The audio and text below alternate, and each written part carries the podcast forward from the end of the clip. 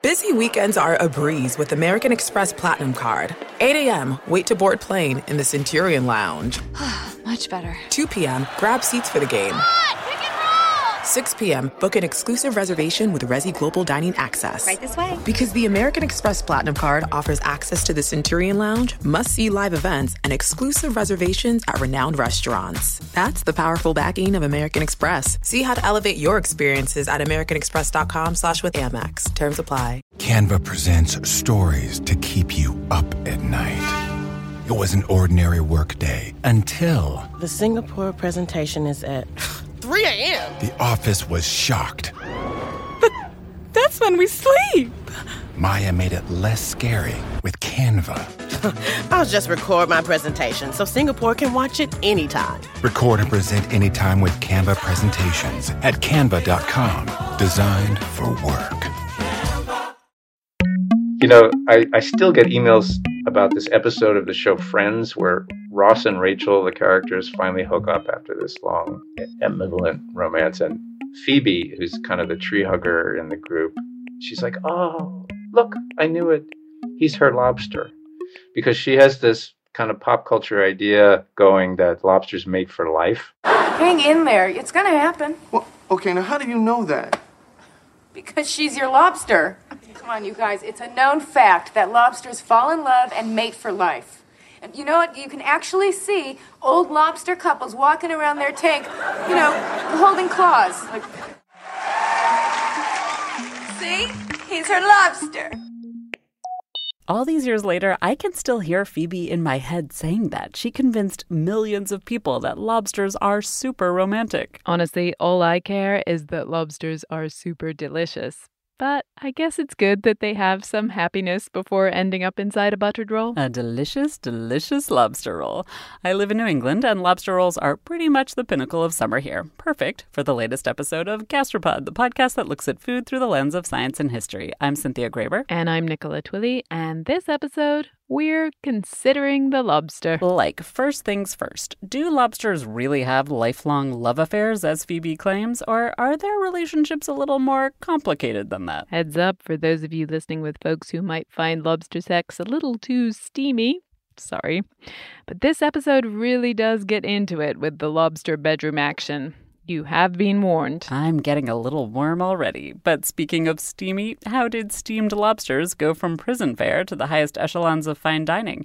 How did the lobster go from trashy to fancy? And finally, what does the military want with our lobsters? Quick note from our last episode for you bakers out there some listeners let us know that American Pyrex is no longer borosilicate glass. European Pyrex is, which is great, but American Pyrex is now made of tempered soda lime glass, which is the same stuff as drinking glasses, but the tempering means it's harder and also heat resistant. But it's not quite as shatterproof as borosilicate glass. So Americans can cook in this new Pyrex, but there's a lot of fine print from the company about how to use it. It can actually shatter. We've updated the episode, but we also wanted those of you who already listened to know and be careful if you've got the newer American Pyrex. Exploding glass is not a fun mix in for cakes and casseroles. A couple weeks ago, I headed to Maine with my partner Tim for some very critical gastropod research. Someone has to do the hard work on this show. Cynthia, taking one for the team like the hero she is. I'm going to see how easy it is to crack this lobster shell. They didn't give me any, like, cracky things. Wait, how do I crack a lobster? Without a lobster cracker. to bring your own? It didn't say. Turns out all I had to do was go back up to where the napkins were and grab a nutcracker. Okay. I'm gonna I'm gonna try this. Okay, that's not so bad. So the cracking wasn't super hard to do, and then I set right in to gorge myself on all that delicious lobster meat. Of course, all the while dipping it into the cup of melted butter. One of the very few things I miss about living on the East Coast is the summertime lobster roll. I personally am a hot butter girl, although I won't turn down a cold mayo roll. I'm equal opportunity when it comes to lobster rolls. I love lobster rolls. I also love whole steamed lobsters, as you listeners all just heard.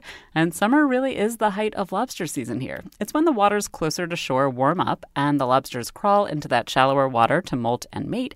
And they also happen to crawl into lots of local lobster traps. Summer is also when the shore in New England finally warms up enough for lots of tourists to crawl out onto it and enjoy a summer vacation. Tourists like Trevor Corson, author of the book The Secret Life of Lobsters. My grandparents were, you know, summer visitors to Maine when I was a little kid, and we would go visit them there.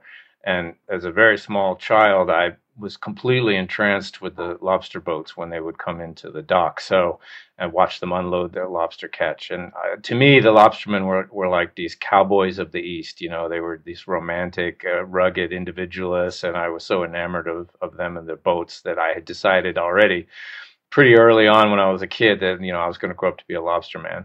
And um, that didn't plan didn't pan out. at, at all. Trevor became a writer instead, which, as everyone knows, is way less glamorous. But he figured out a way to finagle himself into becoming a temporary lobsterman by writing a book about it. And so I, I actually moved to this small island, you know, with 70 people on it year round in the winter, and lived there for two years and became what's called a stern man on a lobster boat. And fishermen use often the term fisherman or sternman in a gender neutral way. There are females who call themselves that as well. Trevor may just have been doing all the kind of dirty work on board to support the captain, but he did get a chance to get up close and personal with a lot of lobsters. Which some less lobster loving people call the cockroach of the sea.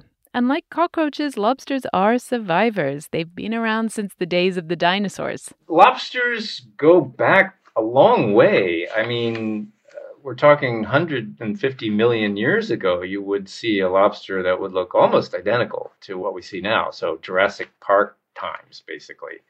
And this American lobster, you know, hasn't changed much since then. It's a really, really basic creature. Lobsters got in on evolution before a lot of other crustaceans came into the picture, and they were doing pretty well. Trevor says they colonized a lot of the seas around the world. But then this unfortunate thing happened where they kind of gave rise to their own, you know, most serious competitor. The lobster body type evolved into a new type where the tail shrunk down. And that's what became crabs. If I'm picturing a crab and a lobster in a cage fight, my first thought is back the lobster. It's got that big tail it can use to flip and zoom backward. The crab can only scuttle.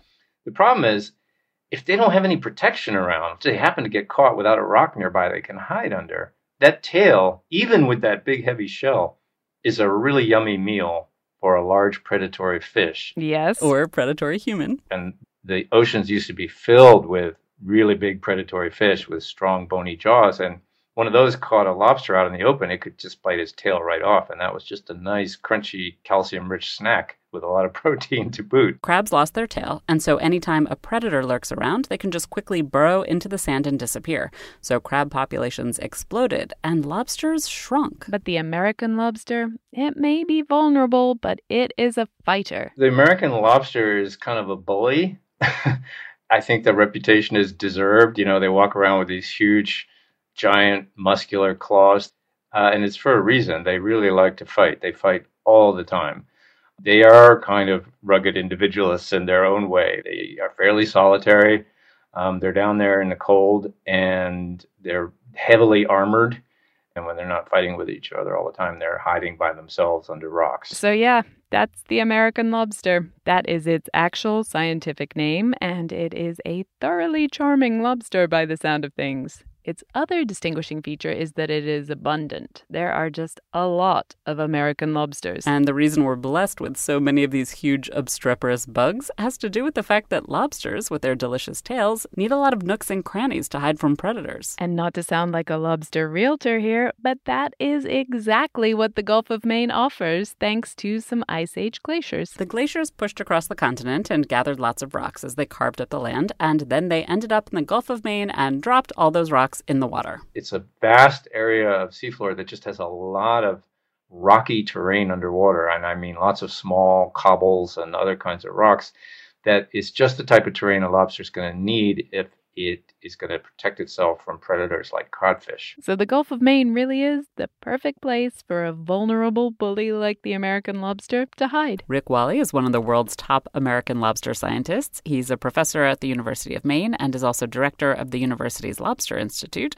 He says the Gulf has another lobster friendly amenity. The other part is the temperature, and we're sort of in the Goldilocks zone when it comes to just optimum temperatures for the American lobster. Rick says that lobsters don't like the water too hot. So in southern New England, that's sort of at the southern geographic range of the comfort zone of, of lobsters, or has historically been. And and as you move into the Bay of Fundy, that's historically been on the cold side. And the Gulf of Maine is the happy space in between them. It almost seems like it was designed as a lobster paradise. But lobsters haven't always flourished there. Probably because back in the day, the Gulf of Maine was also full of cod, which ate all the lobsters. There aren't many lobster shells in Native American middens, which are basically like the waste piles near settlements where you do find a lot of oyster shells, because there really weren't a lot of lobsters available at the time. So lobster wasn't necessarily on the Native American menu, but Trevor says that cod was. They took plenty of cod. They caught quite decent amounts of cod. So one theory is that Native American fishing actually took the cod numbers down along the coast of New England you know, before the Europeans even arrived. Trevor says it's likely that lobsters were starting to become a bit more plentiful by the time Europeans showed up, but cod were still the biggest lobster predators, and they shaped more than just the lobster population numbers. Basically, any lobster that was able to hide and not get eaten by a cod had to stay in hiding and avoid getting eaten until it was big enough that a cod wouldn't bother with it. I mean, really big. So, actually, what European settlers found when they arrived in the New England area was when they saw a lobster, they tended to be really big lobsters. So, they were pretty stunned at how big these things were. Lobsters can get really kind of terrifyingly big. Given the opportunity, lobsters can grow as large as about 45 pounds. That's the largest lobster on record. Rick compared it to his kid. Just to give you a little context, so my son was 45 pounds when he was five years old. So, uh, you know, about the weight of a five year old kid. A lobster the size of a five year old kid or a pretty big dog? That is genuinely terrifying. So, apart from being terrified by their size, what did Europeans make of these hard shelled beasts? Did they immediately think, ooh, that's 20 pounds of claw meat, dinner sorted? The funny thing was, the European settlers who arrived in North America did recognize the American lobster immediately. It was almost identical to a very closely related species that you find off the coast of Europe and England and that whole area. Turns out the American lobster is not the only lobster. Trevor says there are about 50 different species of lobster and they're found all over the world. The thing is that those European lobsters are, are nowhere near as abundant for all the reasons we've talked about as the American lobster. It was never really worth catching European lobsters for food because they were so scarce. And so when the Europeans arrived here and saw the same thing over here, they're like, oh, yeah, that underwater bug that nobody eats. But the Europeans were hungry, so they did occasionally deign to eat lobsters. We think of lobsters today as kind of a luxury meal, but stop and think about it for a second it's just a huge bug. Like it's not the first thing you necessarily would choose to eat, you know, as far as attractive cuisine goes. So we have a, a, historical record that already, after the Pilgrims had been settled just for a little bit, I maybe maybe after their first winter, they were already feeling embarrassed if lobster was all they had available to serve to someone. So we can tell that they didn't really consider lobster very high class food. There's a lot of reports that in the early settler days, in fact, lobster was such a low class meal that it would only be served to um, prisoners, for example. In fact, there's a persistent urban myth that serving lobster to prison inmates more than once a week was forbidden by law because it was considered such cruel and unusual punishment. There's no historical evidence for that that we can find, but it does point to the fact that lobster really wasn't considered high class food. Before lobster could become fancy, there had to be enough of it available to convince New Englanders that it was worthwhile to give these creatures a second chance. That happened when Europeans fished so many deadly cod that the lobster population started to really flourish. The big commodity in those days was fish. I mean, codfish were the desirable commodity. And there's a whole political economy of how codfish and the hunt for them changed the world. So eating fish, getting codfish, eating them, that was the goal. And lobsters was a sideshow to fish. The big reason cod were king is because you could salt them and preserve them and ship them all over. cod had legs, so to speak. But lobsters had no legs, so to speak. The meat was only good for a very, very short time. As soon as a lobster dies, a lot of the enzymes in its flesh, it's very different from a fish in certain ways. The enzymes in the in the flesh of a lobster start to break down the meat itself, and so it just becomes mushy really quickly. And then lobsters can also sometimes develop toxins if they sit around. So there was no real point catching lobsters because there was only a very local market for them. Until the second half of the 1800s when canning technology arrived in Maine. So that wasn't the thing that turned it into a, a really extravagant kind of fancy meal the way we think of lobster today. But not long after that, there was yet another new technological development, and that was the railroad arriving. So they built finally railroad tracks into just the western edge of Maine around the 1870s. Trains are a lot faster than horse drawn carriages, and that meant you could take a live lobster out of the water in Maine, put it on ice, and it would stay alive for the whole trip. Maybe as far as Chicago, but definitely all the way to Boston and even New York. There's one story that the newspaper tycoon William Randolph Hearst, you know, very wealthy celebrity, was one of the first people who started to make lobster into something special when he ordered a bunch for a dinner party in Colorado. You know, to get the live lobster all the way to Colorado for his dinner party was a sign of how powerful and wealthy he was and the ability to tap this technology of the railroad.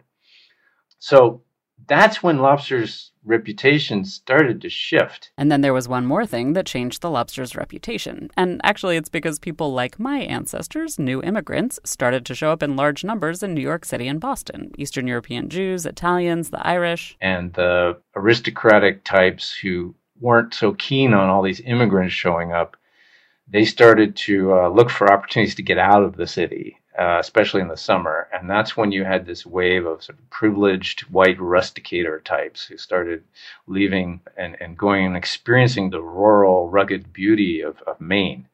And that's when the idea of eating a fresh lobster right out of the hands of, you know, some some rugged individualist lobsterman you encountered down at the wharf on your exotic adventure in the summer developed real cachet boom, lobster is suddenly the kind of thing Trevor's great grandparents would enjoy while summering in Maine.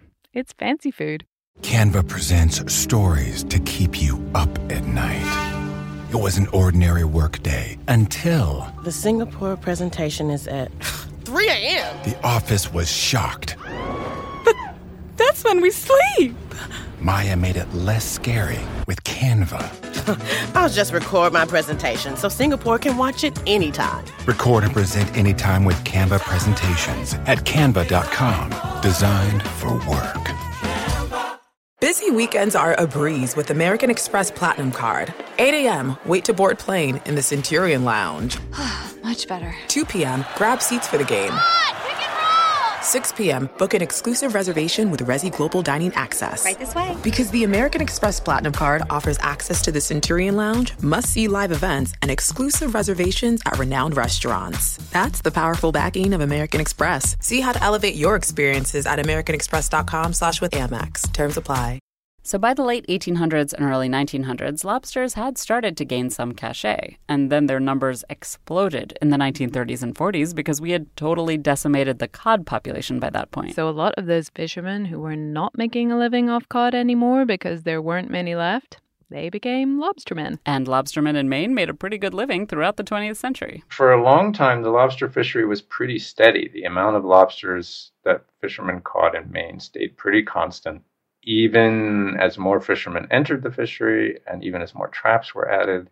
And that was kind of a scientific puzzle for a while. But then something weird happened. Rick says it used to be that Maine lobstermen caught 20 million pounds of lobster a year pretty consistently. But it really started to, to accelerate in the 2000s. And so now, you know, since about 2013, 2014, we've been seeing landings that are about sixfold higher than they were back in the 1980s. Suddenly, lobstermen were catching 120 million pounds, and that is worth about half a billion dollars. Lobsters in Maine are, are obviously a big deal. They're iconic for the state, but they're also really a big deal on a national scale in that they are currently the most valuable single fishery in the nation. And remember, there were more lobstermen, but even so, the lobster numbers just kept increasing. Usually, more pressure would lead to the stocks decreasing, but not for lobsters.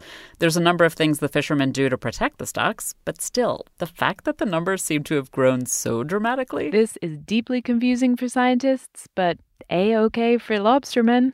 Except that right now, there's been a huge hit to the market for all those lobsters. First of all, lobstermen have been on the losing side of a trade war with China. About 30% of the best quality Maine lobsters used to get sold and shipped to China. And then a couple of years ago, the Trump administration slapped tariffs on China, and that market evaporated. Vince Mortellaro spent the last decade tailoring his lobster wholesale business to feed Chinese demand. How significant was that for you?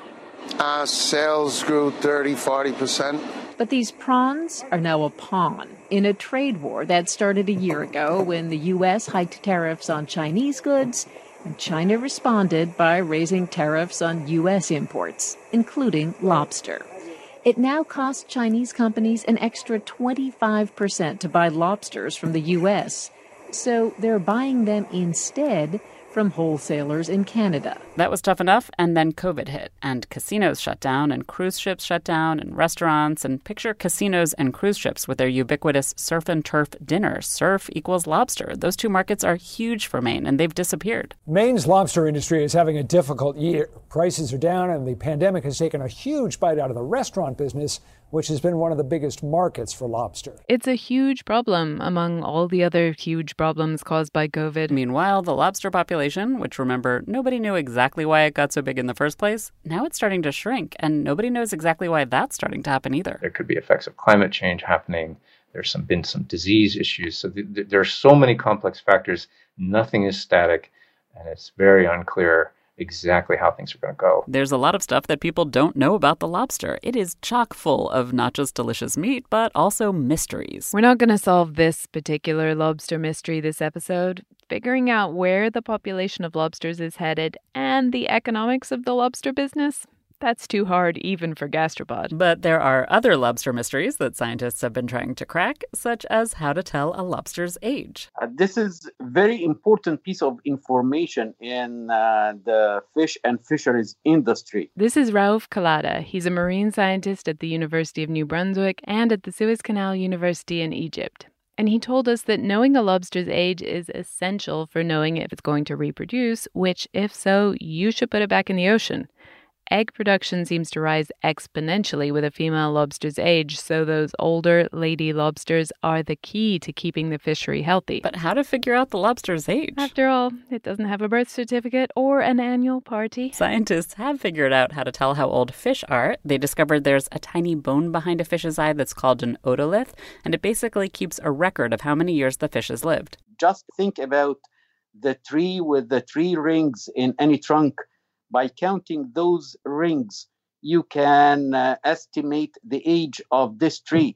So at the end of the day, by counting the rings in the otolith, you can say how old is this guy. Which is great, but it turns out that lobsters don't have this kind of permanent otolith. All the crustaceans in general, and the crustacean is the group of animals that include lobsters, shrimps, and crabs.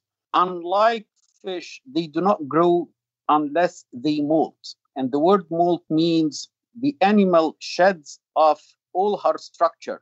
So even any rings that can be accumulated throughout the life of the animal were believed to be lost during the molt. So instead, scientists and lobstermen guess a lobster's age by its size. And scientists found out that uh, this method is not very accurate. But if a lobster loses all its hard structures during the molt, how on earth to find out its real age? Raouf spent two years trying to find some part of the lobster's body that kept a record of its lifespan. So we tried the uh, carapace, uh, the tail, the appendages, the stomach, and we managed to get this teeth like structure and it's called gastric mill. This gastric mill thing is weird AF.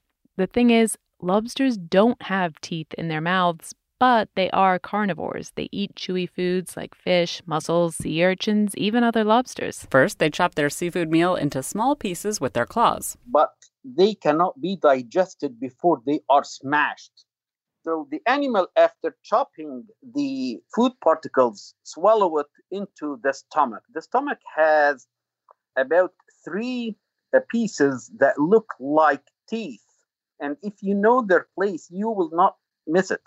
Dig out the stomach, and if you feel it with your two fingers, you will feel the teeth structure inside the stomach. That is a really bizarre place for teeth. But if you remember our teeth episode over the course of evolution, there have been some really weird places that teeth ended up. Somehow, and still no one knows how or why, these stomach teeth save a record of the rings from the whole of the lobster's life, one ring per year. Raouf tried this method of aging lobsters again and again, and it really seemed to work. And then came the big test. They received a shipment of lobsters that had been raised their entire lives in tanks. So people knew their exact age, but Raouf didn't. And the age he arrived at by counting the stomach teeth was, yes, the correct age. So this was a breakthrough in the study of the American lobster. Ta da!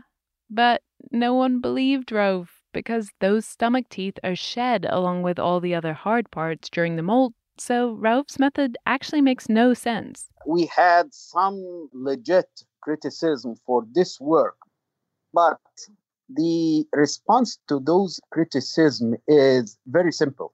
I am not trying to explain the mechanism by which the animal retains the rings. I am observing. Raouf's point is, however it works, it works. One mystery kind of solved, but that's not the only mystery in the life of a lobster. There are many, enough that I could write a whole book about them. But one of the really surprising ones is the lobster's eye, which you wouldn't really expect because they live down in the dark on the bottom of the ocean. Does Monday at the office feel like a storm? Not with Microsoft Copilot. That feeling when Copilot gets everyone up to speed instantly? It's sunny again. When Copilot simplifies complex data so your teams can act, that sun's shining on a beach. And when Copilot uncovers hidden insights, you're on that beach with your people and you find buried treasure. That's Microsoft Copilot. Learn more at Microsoft.com/slash AI for all. It's only a kick.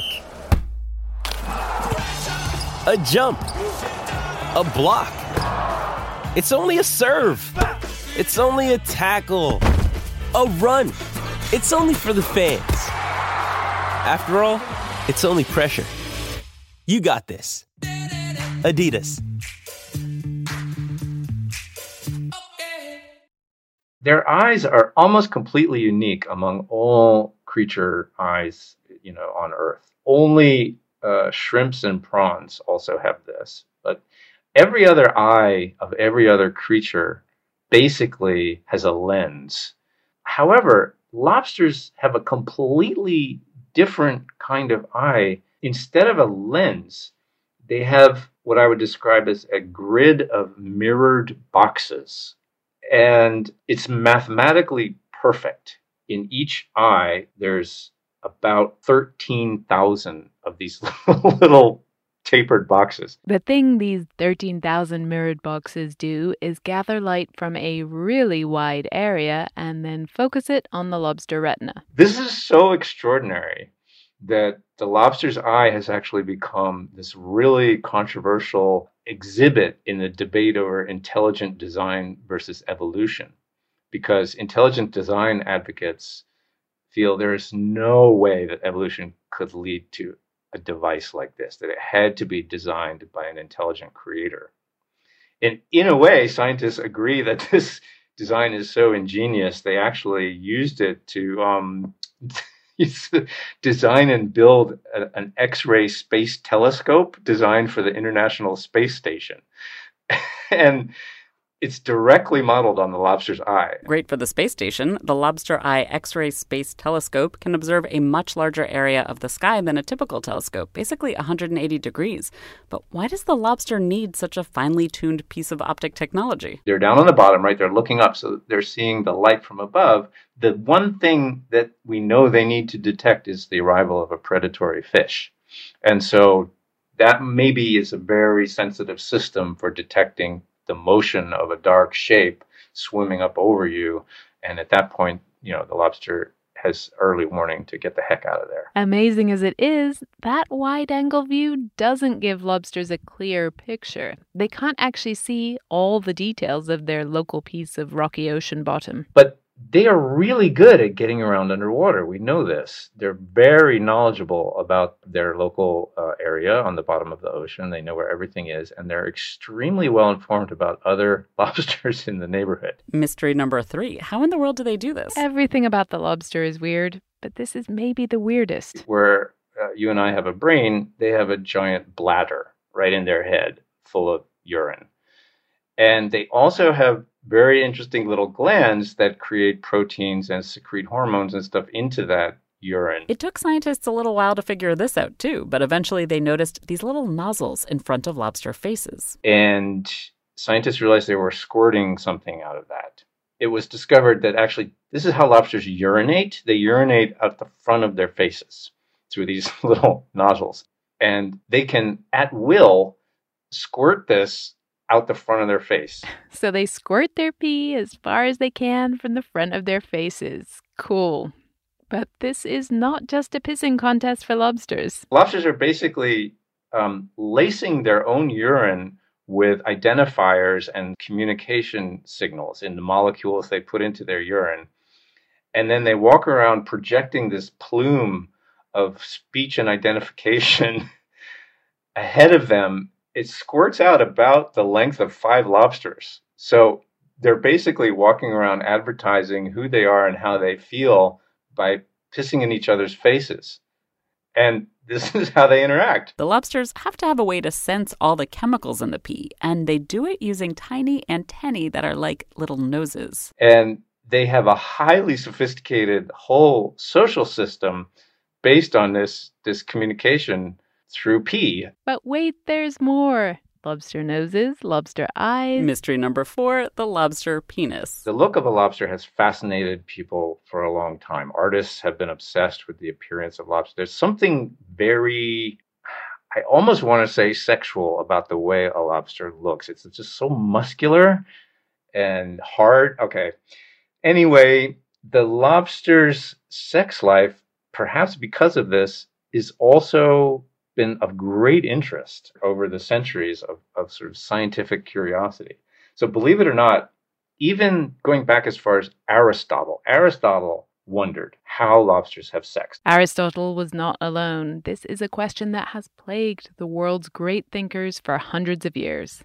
The male lobster has no visible penis, which really bothered male scientists. It is indeed really hard to find. And first, we gotta get the Spanish line priorities. Okay, so there's something that puzzled scientists for a really long time. Mm-hmm. And it is what and where is the lobster's penis? Well, clearly the tail is tucked modestly up under the body, so I'm going to guess somewhere there. Look, these all look like legs. what do you see? You're the expert. it looks like a giant insect to me, is what it looks like. Uh, I don't. I don't. It's legs, legs, and little flippers and little creepy, buggy, hairy things. no offense, Cynthia, but you and Tim are just drunken holidaymakers. What about the scientists? Surely they could find the lobster penis if they put their minds to it. Well, there was a French guy who joined the search in the 1800s and he couldn't find it. He thought maybe the lobster had a hidden telescopic penis that would just pop out from its hiding place when necessary. That wasn't true. Finally, in the 1890s, a graduate student at Johns Hopkins started worrying about this problem of lobster anatomy. Francis Herrick was his name. He actually started by looking for the lobster vagina, which also no one had been able to discover before. Francis found two little pouches on the female lobster, like little fanny packs, and he thought, well, people got it wrong because they were looking for just one penis, but actually maybe the lobster has two. And he did, in fact, find these two hard things that look like little legs on the males, but they didn't have tubes for sperm. What Herrick figured out is that those two hard things were kind of like penises in the sense that they stuck into the little fanny pack on the female and propped it open.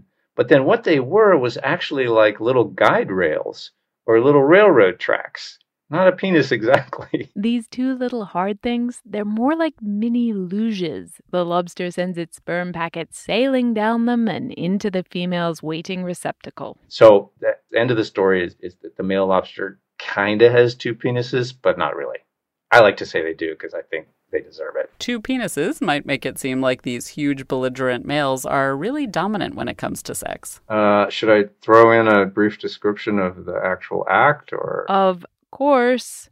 That is what you listeners come to Gastropod for, right? The lobster sex. They actually do have a kind of lovemaking in, in the missionary position. Is basically what happens with lobster sex when it when it happens. That's kind of standard, not super out there, but what leads up to it? Well, let's just say that scientists first got that all wrong because of their own gender stereotypes. Scientists originally had this idea that like the big strong male goes around showing off and then the pretty attractive female like puts on perfume and then the um, big strong male comes and finds the attractive female with her perfume and they hook up Now, in some ways, the stereotypes do hold up. There is such a thing as an alpha lobster, the biggest and the strongest. the big male lobster reminds everybody in the neighborhood you know that he's the toughest he goes around and he kind of slaps around all the other male lobsters and then he also kind of slaps around the female lobsters a bit to remind them that he's the toughest lobster. But he's really just belligerent. That's like he's really only interested in fighting. There's not a romantic bone in this guy's body. Well, it's an exoskeleton crustacean, so technically they don't have bones. There there just isn't any interest in romance. So the females have to figure out what to do. They know who's strong and who has good genes. They want those genes, but that big alpha lobster is not interested in fooling around. So this is where it gets kind of interesting. The the female lobsters kind of go and check on the male lobster when he goes back and hangs out in his apartment. Of course, he's got the nicest apartment because he's the biggest, meanest lobster, so he takes the best rock. And they, one by one, the female lobsters go and kind of poke their face in, and he's just really angry and tells them to go away. But remember those nozzles and jets that allow lobsters to squirt information dense urine from their faces? I mean, how could you forget? What scientists have been able to figure out is that the female lobsters have a kind of aphrodisiac drug that they are able to go squirt at the belligerent, angry, tough guy male lobster to calm him down. And this is the only way they can get him interested in romance. And so it's essentially the female lobsters who end up drugging the male lobster into submission so they can have their way with him.